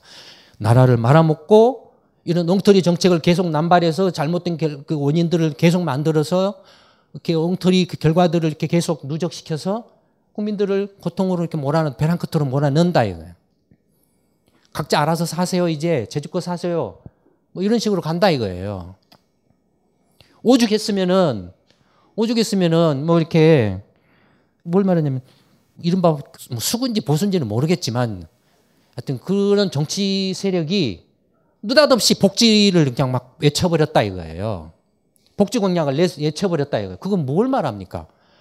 자기들이 보기에도 이건 지금 말이 아니거든요. 그거 안에서는 표를 못 얻거든요. 그 정도로 지금 국민들의 그 경제적인 삶이 궁지에 몰렸다라는 거예요. 제가 2012년도에 경기도지사가 뭐 이렇게 이제 그 한번 가서 이야기 좀 해달라고 그래서 가서 이야기를 했더니 그 화성 동탄 관련해서 하는 말이 아 동탄 신도시를 했는데 맨 돈 없는 가난한 사람들만 와서 살더라 살게 합니다. 그래서 어떻게 좀 부자들 와서 살게 GTX를 놔야 된다 이거예요. 그래서 지금 GTX 지금 하고 있잖아요. 그 사람들한테 가난한 사람은 대한민국 사람이 아니죠. 그런가 하면 2012년에 또 그 새누리당의 그 여의도 정책연구소인가에서 주관하는 이제 정책 토론회가 와서 이제 해달라고 해서 가서 가, 이야기를 했죠. 근데 해달라고 했던 이유가 뭐냐면 저희 연구소가 이제 부동산 보고서를 냅니다. 그래서 이제 그 부동산 각 전국의 각 아파트 실거래 가격 추이를나 거래 동향이나 이런 걸 하고 있는데 제가 그 전에 그 여의도 연구소장하고 그 민주당의 이제 그, 그 정책 그 의장하고 지금 기재부 뭐 차관부하고 저하고 대학 교수하고 이렇게 해서 가서 이제 정책 토론회를 한 번 한 적이 있어요. 그 자리에서 제가 이제 지금 수도권을 중심으로 해서 지금 부동산 거품이 이렇게 깨지고 있다라고 보여주니까 놀래더라고요, 이 사람들이. 여야 공이 다 놀래더라고요. 2012년에 놀래면서 한 사람은 어 저한테 자료 좀 그 보내달라. 한 사람은 이제 여의도 정책연구소 그 주, 주관하는 정책 토론에 와서 꼭 좀 이야기해 달라. 이거 모른다 이거예요. 나라를 경, 나라 경제를 운영한다라는 집권당이나 야당이나 지금 그게 국내 그 부동산 시장 상황이 어떤지 자체를 모른다. 그러면서 말할 수 없는 엉터리 대책을 냈다 이거예요. 이 사람들이 얼마나 기족이냐 이거예요. 일반 그 국민들의 삶이 지금 어떤 상황으로 몰려가고 있는지 자체를 몰라요. 이 사람들이 하는 것은 그냥 언론에 가서 떠드는 것 뿐이죠. 아주 저급하게. 그런 상황에서 여러분들이 그런 사람들한테 내 문제를 해결해 주세요 라고 해서 그 사람들이 해결해 줄 것 같냐? 지금까지 만약에 그 해결해 줄 것 같았으면 벌써 해결됐죠. 그렇지 않겠습니까? 앞으로도 영원히 불가능합니다. 영원히 불가능하면 어떻게 해야 되냐 이거예요. 직접 하는 수밖에 없다 이거예요. 직접. 그렇다고 그래서 뭐 그냥 막 으쌰으쌰하고 그런 게 아니고 머리를 써서 해라. 20대, 30대, 40대가 유권자의 거의 한 실질적으로 한65% 정도 됩니다. 왜 50대, 60대, 70대한테 휘둘리냐 이거예요. 왼쪽, 오른쪽이 그렇게 중요하냐. 여러분들 삶에, 여러분들 미래, 여러분들 자식들에게, 가정에 내가 진보고 보수고 그렇게 중요하냐 이겁니다. 그게. 진보든 보수든 관계없다 이거예요. 그냥 세상은 변화거든요. 당연히 그 나이 들면 죽게 돼 있어요. 모든 그 생물들은 죽게 돼 있죠. 그러면 젊은 세대들 그 지금 20, 30, 40대가 중심이죠. 인구 무게중심이 40대예요. 이 무게중심 인구 그 자기들이 살고 싶은 세상을 직접 만들어서 주도적으로 하지 왜 그 3, 40년 전 시대 착오적인 그 엉터리 능력 지금 배우지도 제대로 못하고 그 당시에 뭐 대학 나왔다 그래서 순전 사기죠. 엉터리죠. 70년대, 80년대 대학 나와봐야 뭐 배운 게 뭐가 있습니까? 제가 장담합니다. 배운 게 없어요. 근데 지금 40대, 30대, 20대는 다 제대로 대학 나오고 제대로 공부하고 딱 똑똑하고 능력이 돼요. 있어요. 재주가 있어요. 다양화됐기 때문에 자기가 하고 싶은 분야에서는 다 재주가 있어요. 그러니까 나라가 살아 이렇게, 이렇게 정상적으로 가려면 이렇게 가야 된다. 이 세대가 직접 나서서 자기가 살고 싶은 나라를 만들어 가야 된다 이거예요. 미국의 클린턴 대통령이 40대 대통령이에요. 오바마 대통령도 47살의 대통령이에요. 영국의 토니 블레어 43살의 총리가 됐죠. 지금의 그 카메론도 43살의 총리가 됐죠. 그럼 미국 사람이나 영국 사람이 한국보다 민도가 낮고 민주주의나 정치의식이 낮아서 40대를 대통령으로 지도자로 뽑았겠냐 이거죠. 그렇겠습니까? 이미 알고 있는 거예요. 이미 그 50대, 60대, 70대 이 세대들은 지금 21세기의 글로벌한 그 지식 정보화된 시계, 전문화된 시계를 이끌어갈 능력이 안 된다 이거. 이미 시대 시대가 지나버렸다 이거예요. 그 세대들의 시대적인 사명이 끝났다 이거. 그래서 그 세대들은 뒤로 한 발 물러서서 다시 새로운 세대가 나와서 자기들이 살아갈 세상을 만들도록 도와주고 격려해 줘야 된다. 이놈의 나라는 어떻게 된 건지 이게 그냥 내일 모레 관 속에 들어갈 때까지 해 처먹고 가겠다는 거예요. 나라 망할 수밖에 없잖아요. 그렇게 되면. 이, 오늘 제가 좀 이렇게 좀, 좀 과하게 말씀드린 이유가 묘하게 이게 그 장소에도 영향을 받는 것 같아요. 저 이렇게 과하게 이야기 안 합니다. 안 하는데, 벙커원 장소에 영향을 받는 것 같아요. 확실히 기운이 있는 것 같아요. 예. 근데 어쨌든, 이게 많이 혼란스럽습니다. 내년에는 사실 어떻게 또 전개가 될지 장담을 못 해요. 못 하는데 그럴 때일수록 우리 젊은 세대들이 20, 30, 40대가 냉정하고 냉철하게 행동하고 생각하고 생각하고 행동하십시오. 너무 제가 이제 인터넷이나 이런 데 보면 너무 그냥 그 선동적인 게 많아요. 너무 많고 너무 이렇게 지금은 반대한다라고 해서 문제가 해결되는 게 아닙니다. 지금까지 반대해서 그래서 그러면 성공했나요? 노무현 정부나 성공했나요? 그런 건 아니었잖아요. 지금 중요한 건 뭡니까? 새로운 대안이죠. 제대로 된 대안을 만들어내는 게 지금 가장 절실해요. 그 새로운 대안을 만들어낼 수 있는 구심점을 빨리 이렇게 형성해서 그 구심점을 중심으로 해서 젊은 세대 20, 30, 40대가 세대 간에 세대 간에 좀 이제 이야기를 해야 됩니다.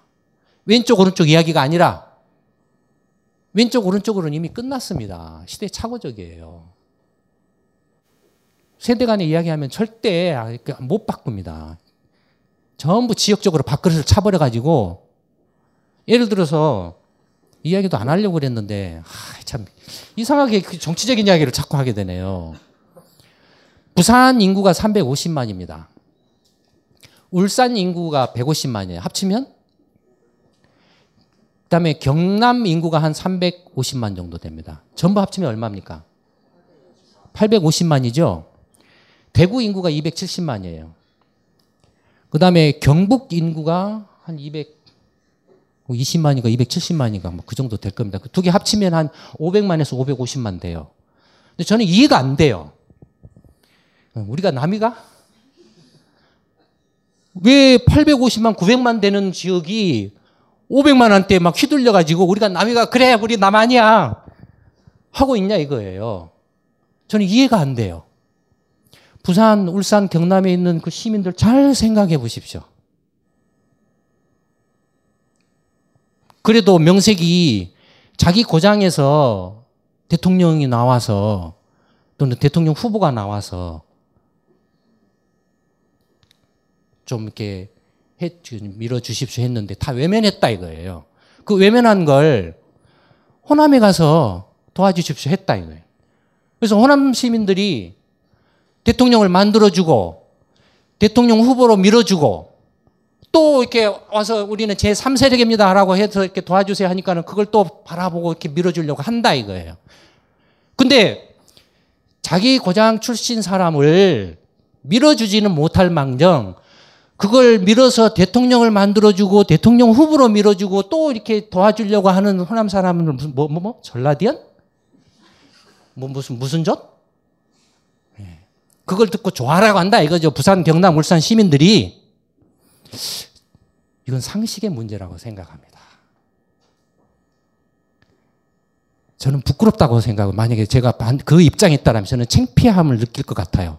수치심과 부끄러움과 자존심 제 그 정말로 이렇게 그 지역 주민으로서 시민으로서 자존심 이렇게 상하는 이야기라고 이렇게 느낄 것 같아요. 저 같으면.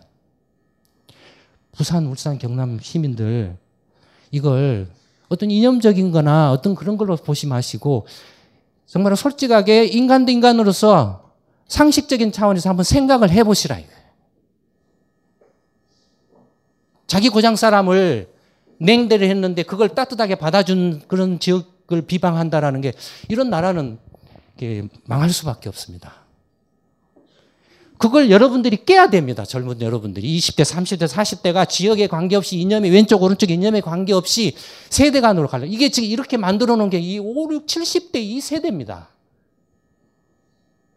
세대 간의 싸움을 한번 해야 돼요. 그것 없이는 불가능합니다. 거기에는 다시 한번 말씀드립니다만은 이념도 그 가치관도 이런 것도 사실 필요가 없습니다. 여러분들이 그 삶이 걸려 있는 문제예요. 그다음에 양심이 걸려 있고 도덕이 걸려 있는 문제죠. 그렇지 않습니까? 네, 뭐 시간이 거의 다 된 것 같습니다. 제 말씀은 이걸로 마치도록 하고 한, 한 5분 정도? 예, 한 5분 정도 쉬었다가 질문을 받도록 하겠습니다. 벙커원이 또 한 번 미쳐 날뛰고 있습니다. 벙커원 멤버십이 2014년 꽃피는 3월에 드디어 정식 런칭합니다. 정식 서비스 출범 기념 2월 한 달간 졸라 퍼주기 이벤트 사장님께 혼날지도 모르는 무려 8가지의 특혜 제공 걸리기 전에 가입하세요. 50% 할인가의 베타 서비스는 2월에 종료됩니다. 영감 왜 불러? 뒤뜰에 닫아 놓은 당감 한강줄일 보았나 고왔지. 어째서? 이 몸이 늙어서 몸보신 하려고 뭐. 야이 영감탱이야 아유 그거 딴지 마켓에다가 팔려고 내놓은 건데 그걸 왜 먹었어 어? 그렇습니다. 이번에 소개할 상품은 경상북도 청도의 할아버지 할머니 네외분께서 오직 맑은 공기와 청정한 햇볕만으로 숙성 건조시킨 씨 없는 감말랭이 1kg 상품입니다. 탁월한 항암 효과와 겨울철 감기 예방 거기에 달콤 쫄깃한 풍미까지 청도의 감말랭이 장인네외께서 하루 오직 10kg만을 생산하는 진정한 웰빙 식품을 백화점 판매가의 절반 값으로 오직 딴지마켓에서만 만나보실 수 있습니다. 황가루 따위 섞지 않는 100% 간의 수공업 울트라 웰빙 먹거리 청도 순결한 감말랭이 지금 바로 딴지마켓에서 만나보세요. 연말연시 선물용으로도 좋습니다. 잡곡 몸에 좋다는 건 알지만 즐겨 먹기는 쉽지 않으시죠? 게다가 흰쌀밥도 잘 먹지 않는 아이들에게 거친 잡곡을 먹이는 건더 어려운 일이고요. 그래서 딴지마켓이 준비했습니다. 정말 몸에 좋은 잡곡을 아이들과 함께 먹을 수 있는 꽃씨 잡곡입니다. 왜 꽃씨 잡곡이냐고요? 꽃씨 잡곡을 쌀에 섞어 밥을 지으면 정말 꽃밭처럼 알록달록 예쁜 잡곡밥이 만들어지거든요. 빨간 홍국살, 노란 찰기장, 초록 클로렐라 찹쌀, 거기에 현미와 찰부리까지. 몸에 좋은 잡곡, 이제 아이들이 더 좋아해요. 꽃씨 잡곡, 지금 바로 딴지마켓에서 확인하세요.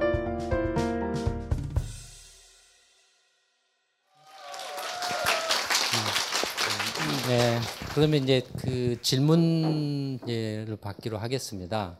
이제 질문을 이렇게 받는데 제가 오늘은 이제 그 이곳 분위기에 조금 이렇게 그 길을 받아서 그 정치적인 이야기와 경제적인 이야기를 같이 좀 섞어서 이야기를 했던 것 같아요. 근데 뭐 다들 아시는 것처럼 그두 개는 항상 같이 갈 수밖에 없습니다. 왜냐하면 그 저 역시 지금까지 이렇게 고생하면서 공부해 온 게 그냥 혼자 알아서 이렇게 신선 노름하려고 한 건 아니거든요. 아, 뭔가 제가 그 공부해 오고 배워온 것들을 어, 제 자식뿐만 아니라 다른 뭐 그 젊은 많은 젊은 세대들을 위해서 보탬이 될 수 있도록 실제로 좀 이렇게 실천하고 행동할 수 있는 그런 걸 항상 목표로 해서 노력을 하고 있습니다. 어, 물론 이제 이야기들이 상당히 이렇게 큰 이야기들이 있었는데 질문하실 때 어, 전반 했던 그 앞부분에서 좀 약간 무거운 이야기를 했는데 그 아파트가 어떻게 될까요? 이렇게 질문하시면 안 됩니다. 예, 그럼 이제 질문을 받도록 하겠습니다. 아, 안녕하세요. 저 어, 대학교에서 경제학을 공부하고 있는 학생이고요. 경제 소프트 되게 잘 듣고 있습니다. 제가 드릴 질문은 두 가지가 있는데요. 첫째는 이제 어, 정, 정권을 바꿔가지고 결국 이제 뭐 정책 같은 거를 국민들이 국민들에게 좋은 쪽으로 만들어야 되신다고 말씀하셨는데 결국 보면 어떤 정권이나 결국에는 이제 나중에는 관료들에게 휘둘린다고 생각을 하거든요. 뭐 노무현 정권도 그랬고 그런 입장에서는 어떻게 보면 정치 권력을 바꾼다고 하더라도 그, 그 사람들은 관료다 보니까 어떻게 보면 또 이제 지위도 보장이 돼 있고 그리고 결국에 보면 이제 나, 나중에 그 사람들이 이제 퇴직을 한 다음에 뭐 이제 유관 기관에 취직을 한다거나 결국 이제 현직에 있을 때는 그런 이익에 그 휘둘릴 수밖에 없는 입장이잖아요 그 사람들도 결국 그런 입장에서 정치 권력을 바꾼다고 하더라도 좀 비관적인 얘기긴 하지만 그 정, 경제 권력을 바꾸지 않는 이상 좀 힘들지 않을까요 하는 게 제 첫 번째 질문이고요. 두 번째 질문은 좀 이제 개인적인 질문인데 제가 일본 경제에 좀 관심이 많아가지고 이제 여쭤보는 건데 2011년에 쓰신 책을 이제 봤었는데 이제 일본 경제에 대한 해결책으로 어, 국채 금리를 좀 아니 그러니까 그 기준 금리를 올리자라고 이렇게 말씀하셨는데 그러니까 그 근거로 뭐 이제 그 일본 일본의 국채를 갖고 있는 대부분의 사, 이제 국민이 그 상승한 국채 금리로 인해 가지고 그 내수 소비를 늘릴 거라 고 말씀하셨는데 제가 알기로는 이제 뭐 그 되게 타당하신 의견이신데 한편으로는 일본의 이제 재정 적자가 뭐 GDP 200%가 넘어가고 있는 상황이고 그 상황에서 기준금리를 올리면은 지금 현재 상황에서도 예산에서 그 국채 이자만 되는 비용도 되게 이제 힘든 상황인데 일본이 그렇게 되면 그 이자를 올리면 또 힘들지 않을까? 뭐 그런 네, 거두 음, 가지 질문이신데 정부 관료들 문제하고 이제 일본 경제 회생 문제 금리 뭐 인상 뭐 이런 거 같은데요. 정부 관료 문제는 걱정하실 거 없습니다. 네, 저희 저희가 있기 때문에. 네, 그래서 여러분들이 예, 여러분들이 살아갈 그 새로운 그 세상을 만드는데 저희가 할 수 있는 모든 걸 다해서 이렇게 도울 겁니다. 그러니까 정부 관료들이 뭘 어떻게 하고 하는 것은 예, 걱정 안 하셔도 됩니다. 중요한 건 구심점이죠. 음, 여러분들이 세력을 형성할 때 어떻게 구심점을 형성해서 할 거냐라는 게 이제 중요하죠. 잘못된 구심점을 형성해서 하게 되면 또 똑같은 상황이 되풀이 되죠. 그러니까 문제를 정확하게 해결할 수 있고 어, 대안, 제대로 된 대안을 제시를 하고 그걸 충분한 여론 수렴을 거쳐서 충분히 또 설득력을 이렇게 가지고서 이렇게 설명을 해줄 수 있는 그런 형태로 이렇게 하면 얼마든지 이렇게 해결할 수 있습니다. 하여튼 그 정부 관료들이 다 고시를 해서 똑똑하지만 적어도 국가 경제나 뭐 세계 경제 또는 한 나라의 경제를 운영하는 것에 관해서는 절대 저희를 못 따라옵니다. 걱정하지 마세요. 선택만 잘하세요. 음. 그다음에 이제 일본 경제에 관해서는 일본 경제가 어떻게 뭐 회생할 거냐 하는 것은 이제 이미 이제 80년대 말에 투기 거품이 일어나고 90년대 이제 거품이 꺼지면서 여러 가지 요인들이 복합적으로 겹치면서 이제 장기 침체에 빠졌다라고 할 수 있습니다. 단지 거품 한 거품 자체가 꺼져서 그로 인해서 이렇게 장기 침체라기보다는 예를 들어서 이제 인구도 고령화가 가장 먼저 일어났고 진행이 됐고 그래서 인구 고령에도 이렇게 걸려 있고 그다음에 이제 일본 기업들의 혁신성이 이렇게 많이 이렇게 위축돼 가지고 90년대 이후로는 일본 기업들의 혁신이 거의 없어져 버렸어요. 그 전까지만 해도 세계 웬만한 그 히트 상품들은 거의 일본 기업들이 내놨는데 혁신성이 이렇게 많이 이렇게 줄어들었다. 왜 줄어들었는지에 대해서는 상당히 조금 이제 더 이렇게 좀 연구를 해봐야 될 과제지만 아마도 이제 기업들이 과잉 투자라든지 이런 과다 부채로 인해서 혁신할 만한 그, 그 그쪽에 신경을 쓸 만한 겨를이 거의 없었지 않나 이렇게 보여지기도 하고요. 그다음에 무엇보다도 일본 경제가 그 거품이 꺼지는 과정, 다음에 2008년 금융 위기가 발생하는 그 이후 발생한 이후에 엄청난 초엔고 엔화 강세였습니다. 달러당 75엔 막 이렇게 급락을 했죠. 그러니까 한국 같은 경우 뭐 예컨대 달러당 천 원이 600원으로 막 떨어져 버린 거죠. 한국은 벌써 망했을 거예요. 그렇게 되면 일본 기업은 이렇게 버텼다 이거죠. 그러니까 그런 것들이 이제 연화 강세가 계속 일본 기업들로 하여금 이제 구조조정 쪽으로 몰고 간 혁신보다는 비용, 그러니까 원가 줄이고 비용 줄이는 쪽으로 몰고 간 요인이었잖아요. 그런 점에서 일본 기업의 경영자들이 판단을 좀 이렇게 잘못한 게 아닌가라는 그런 생각도 들고, 그다음에 정책적으로도 많은 이제 문제가 있고, 어, 그래서 그런 것들이 복합적으로 작용을 해서 결과적으로는 최종적으로는 이제 일본 경제가 일본 경제도 이제 그 내수 소비가 상당히 큽니다. GDP가 그 70% 가까이를 차지를 하는데 어, 수출이 교역 규모는 일본 경제 규모가 워낙 크기 때문에 GDP 대비 한 10% 정도 어, 한 20%가 나가 지금 한 그 수출입 합쳐서 한 1, 2조 달러 정도 되나요? 이렇게 숫자를 정확히 모르겠는데 2조 달러라고 하면은 일본 GDP가 한 5조 달러니까 한 40%고 GDP 대비로 만약에 1조 달러라고 하면 어 1조 달러면 한국하고 똑같은데 한 2조 달러 되겠네요. 그 정도인데 한국의 경우에는 지금 수출입 교역 규모가 1조 달러를 넘으니까 GDP가 1조 달러니까 지금 100%죠. 100% 넘고 있죠. 그러니까 어 그다음에 이제 또 하나는 그 이미 이제 그 경제전망 세미나에서도 이야기를 해드렸는데 어 미국이 60년대 70년대부터 자국 내에서 생산해 가지고 수출하는 것에서 이제 점점 해외 직접 투자로 이제 옮겨가죠. 옮겨가고 이제 95년부터 이제, 해외 직접 투자가 미국이 이제 본격적으로 막 이제 그때부터 이제 이른바 그 글로벌화가 가속화되니까 일본도 80년대에 이제 그 이른바 플라자 합의해가지고 달러당 250원에서 150원으로 툭 떨어지면서 일본 기업들이 이제 휘청거리죠. 휘청거리면서 그때 또 이제 해외 투자로 많이 나갑니다. 해외 투자로 많이 나가고 그 다음에 이제 그 2000년대 들어와서 2000년대 들어와서 이미 이제 90년대 엔화 강세 때문에 일본에서 이렇게 생산 투자를 하기가 어려워가지고 글로벌화를 합니다. 그러니까 예. 60년대 70년대 미국 기업이 해외 투자한 걸 이제 그걸 뭐라고 불렀냐 뭐라고 불렀죠? 예. 다국적 기업이라고 불렀죠. 미국 다국적 기업. 예. 일본이 그리고 한국이 이제 2005년부터 해외 직접 투자가 급증을 하기 시작하고 있어요. 해외 투자가 늘어나면 수, 수출을 대체하죠. 예, 수출을 대체하죠.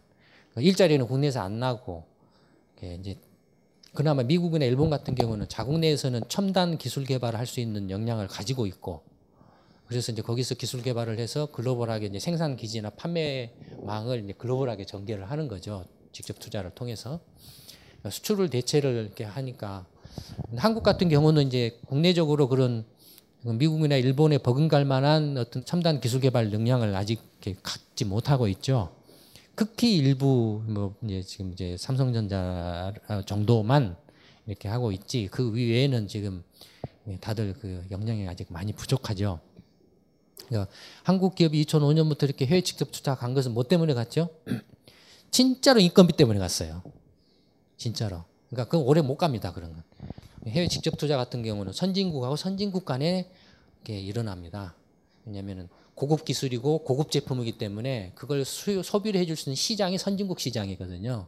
서로 이렇게 차별화돼 있고 그래서 또 시너지 효과가 극대화됩니다. 그러니까 직접 투자는 이렇게 선진국과 선진국 간에 굉장히 많은 직접 투자가 일어나고 중국은 이제 예, 수출에서 이제 내수 위주로 전환하면서 이제 중국 내 시장을 보고서 이제 가는데 어쨌든 그 일본의 경우에 저희가 이제 그, 그 경제가 살아나려면 결국에는 이제 가계 소비가 살아나야 되는데 가계 소비가 살아나려면 가계 소득이 늘어나야 되거든요. 근데 지금 일본 경제가 그런 구조이다 보니까는 월급은 계속 줄어들고 있죠. 뭐 국내에서 일자리는 잘 안 늘어나고 뭐 정규직이 비정규직으로 되고 그러니까 소득이 안 늘어나는데 지금 제, 그 저축은 굉장히 많아요. 근데 일본도 저축은 되게 50대 이상. 돈을 가지고 있는 사람은. 젊은 사람들은 돈이 그렇게 많지가 않아요.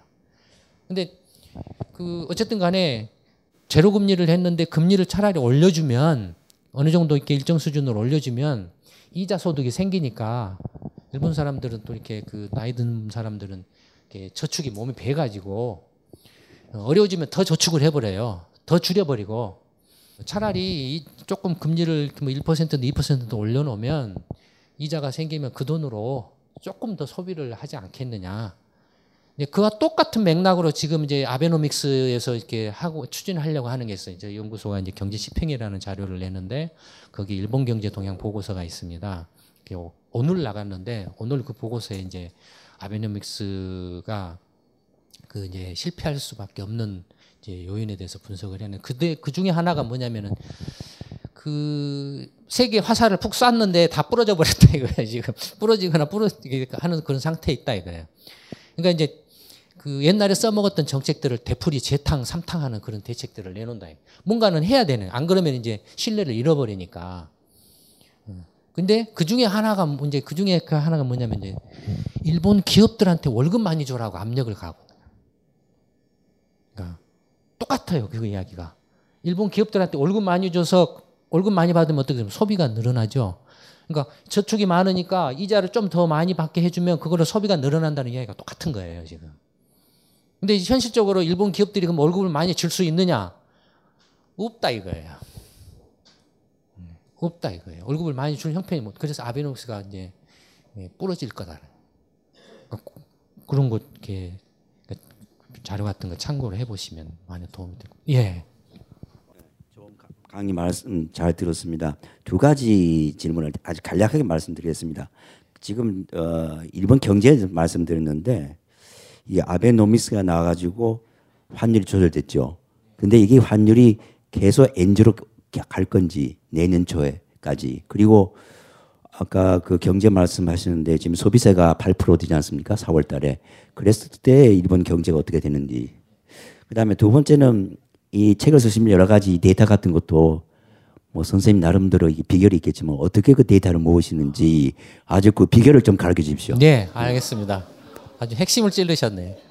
첫 번째 질문은 사실 경제전망 세미나에 오셔서 들어, 들으셨어야 될 이야기입니다. 자료집을 한번 봐보십시오. 경제전망 세미나 자료집을. 어, 지금 이제 엔화 환율이라든지 그다음에 이제 뭐 어, 뭐 특히 연화 환율 같은 거 아베노믹스 방금 전에도 말씀드렸던 거 어떻게 될 것인가에 관해서는 지금 현재로서는 이제 그 백엔의 턱에 걸려 있는 상태이죠. 턱에 걸려져 있는 거 그다음에 소비세가 인상이 되면 어떤 효과가 나올 건가는 자료집을 보시면 설명이 잘 되어 있습니다. 그 다음에 아 세미나를 이렇게 오셨어야 되는데 그 3만 원짜리입니다. 어떤 그 3만 원짜리 2천 명이 왔어요. 근데 봐보세요. 이거 저희 연구소가 이런 걸 한다라는 걸 언론 보도에 보신 적 있나요? 예, 두 번째 질문 제가 드릴게요. 그러니까 보신 적 있나요? 없죠. 저희 연구소는 차단당해 있지 않나요? 만약에 저희 연구소가 이런 세미나나 이런 걸 한다라고 이렇게 방송이나 언론 매체에서 보도하면 한 5천 명 이상 오지 않을까요? 만 명이나? 그래서 우리 내년에는 저희 그 올림픽 체조 경기 경기장에서 하려고 합니다. 많이 오세요. 그다음에 이제 그 어떻게 저희 연구소가 이런 어마어마한 그 연구나 자료들을 하느냐 우리 젊은 분들한테 또 굉장히 좀 이렇게 관심 있는 그런 이야기가 될 수도 있는데 훈련이 되어 있죠. 그러니까 저희가 저희만 아는 뭐 이게 뒤에 옆에다가 꼼쳐둔 그런 건 없습니다. 없습니다. 없고 그 왜냐면은 저희 같은 조그마한 연구소가 그, 그걸 꼼쳐놔봐야 뭘 얼마나 꼼쳐놓겠습니까? 그런, 그런 걸로 치면 무슨 그 국제기업 KDI나 삼성경기 연구소나 돈 많은 데가 어마어마하게 꼼쳐놓고 있겠죠. 예, 저희는 없죠. 없고, 뭐가 있느냐, 이건. 저희는 어떤 연구든지 다 할 수 있어요. 근데, 아, 우주 개발, 그런 것도 할 수 있어요. 음. 왜 그게 가능하냐? 그 방법론을 알고 있다. 어떻게 연구를 하고 어떻게 문제를 파악하고 어떻게 그 문제를 이렇게 풀어가고 하는 방법론을 알고 있기 때문에 그 방법론 훈련을 평생을 해왔기 때문에 어떤 그, 그, 그 문제를 이렇게 인풋을 하면은 안에서 그 방법론을 통해서 어떤 아웃풋을 낸다는 게 거의 기계화되어 있습니다. 기계화되어 있어요. 그러니까 어떤 문제라도 다 놀래요. 저희 연구소에 한 50명이나 100명 있는 줄 알아요. 뭐 그렇게 어마어마하게 보고서를 쏟아내는데 그 보고서 하나하나가 어느 누구도 그 흉내를 못 냅니다. 아마 세계적으로도 저희 연구소 보고서 흉내 내는 데는 거의 없어요. 장담을 합니다. 그래서 제가 노벨 경제학상 받아야 되는데 이렇게 이야기를 했는데 아니 진짜 응용 응용 그 경제학 이론을 통계학이나 수학이나 이런 것들을 현실 경제에 접목시키고 현실 경제하고 이렇게 연결시켜서 그걸 풀어내는 것은 아마 저희 연구소 따라오지는 때는 없을 겁니다. 그 세계적으로. 그래서 벌써 10년도 전에 10년도 전에 그 어떤 분들이 아, 그 연구소 처음 시작할 때 이 정도 보고서면 미국에서 연간 만 달러 해도 아깝지 않다. 아마 줄을 서서 이렇게 다 볼 거다라고 말을 했어요.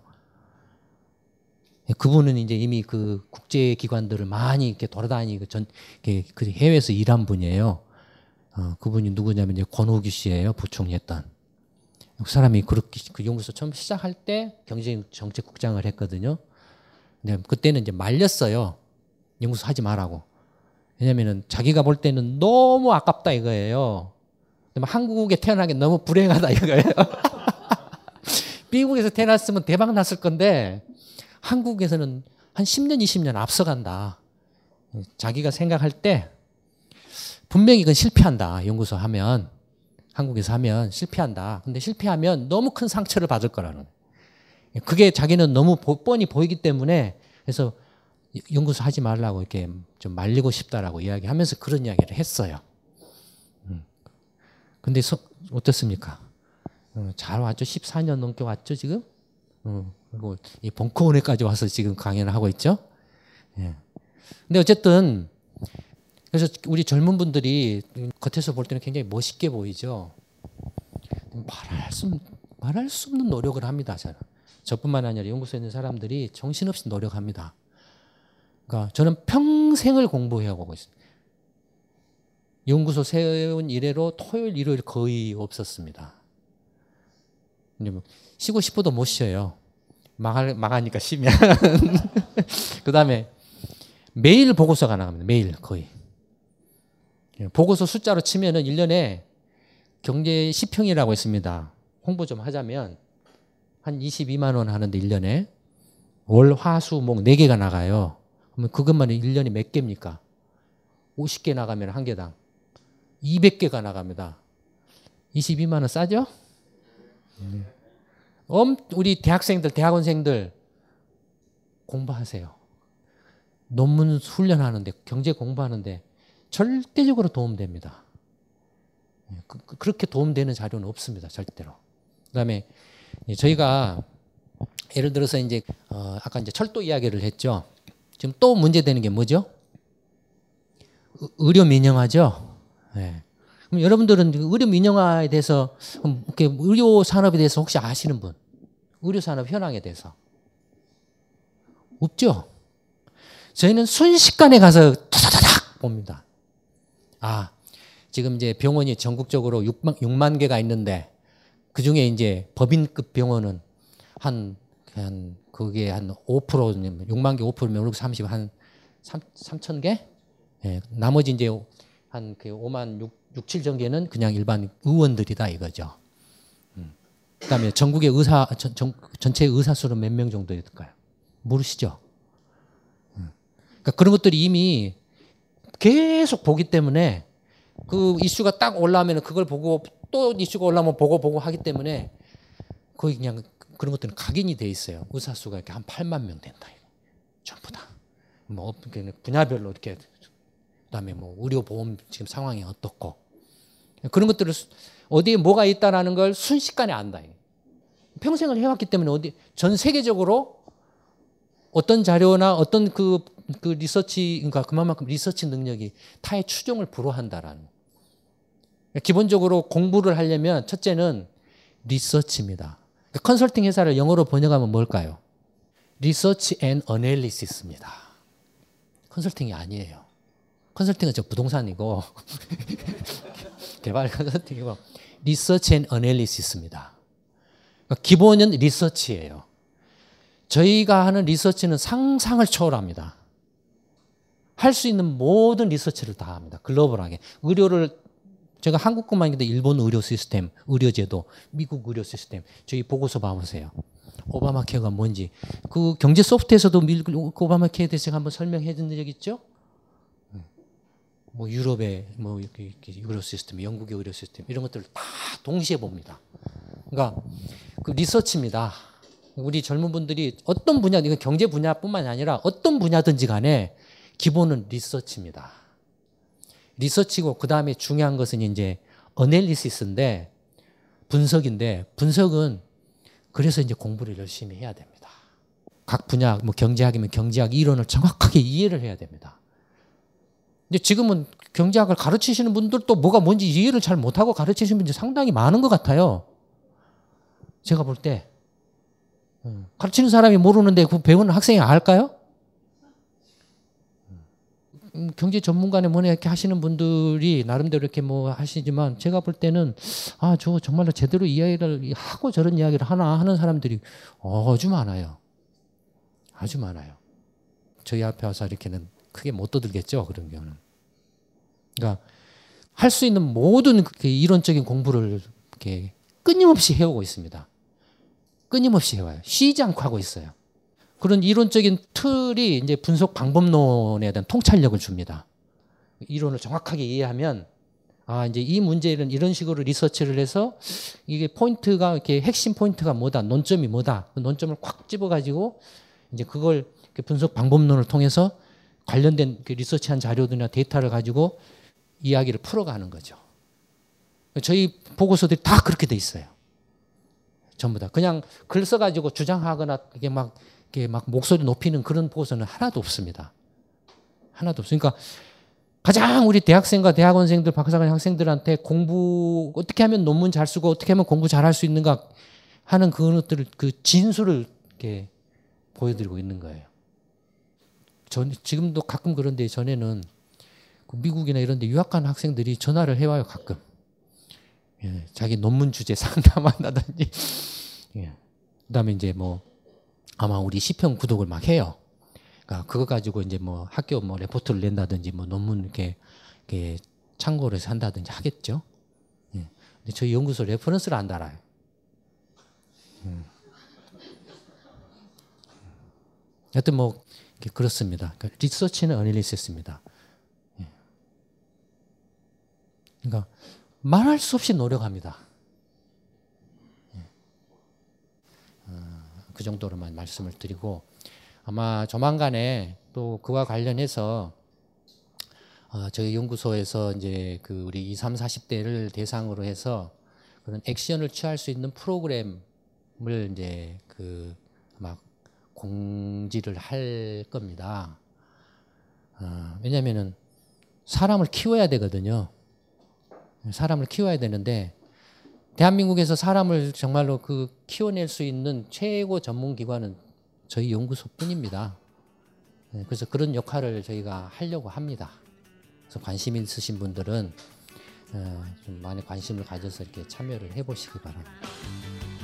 오늘 어, 좀그 벙커원에 와서 첫 번째 이렇게 이야기를 이렇게 나눴는데 저도 이렇게 와서 하다 보니까 그 분위기도 있고 또 이렇게 좀그 어, 어, 좀 이것저것 왔다 갔다 좀 이렇게 한 면도 좀 없지 않아 있었던 것 같은데 끝까지 이렇게 그 경청을 해주셔서 감사합니다. 제 말씀은 오늘 이걸로 마치도록 하겠습니다. 고맙습니다.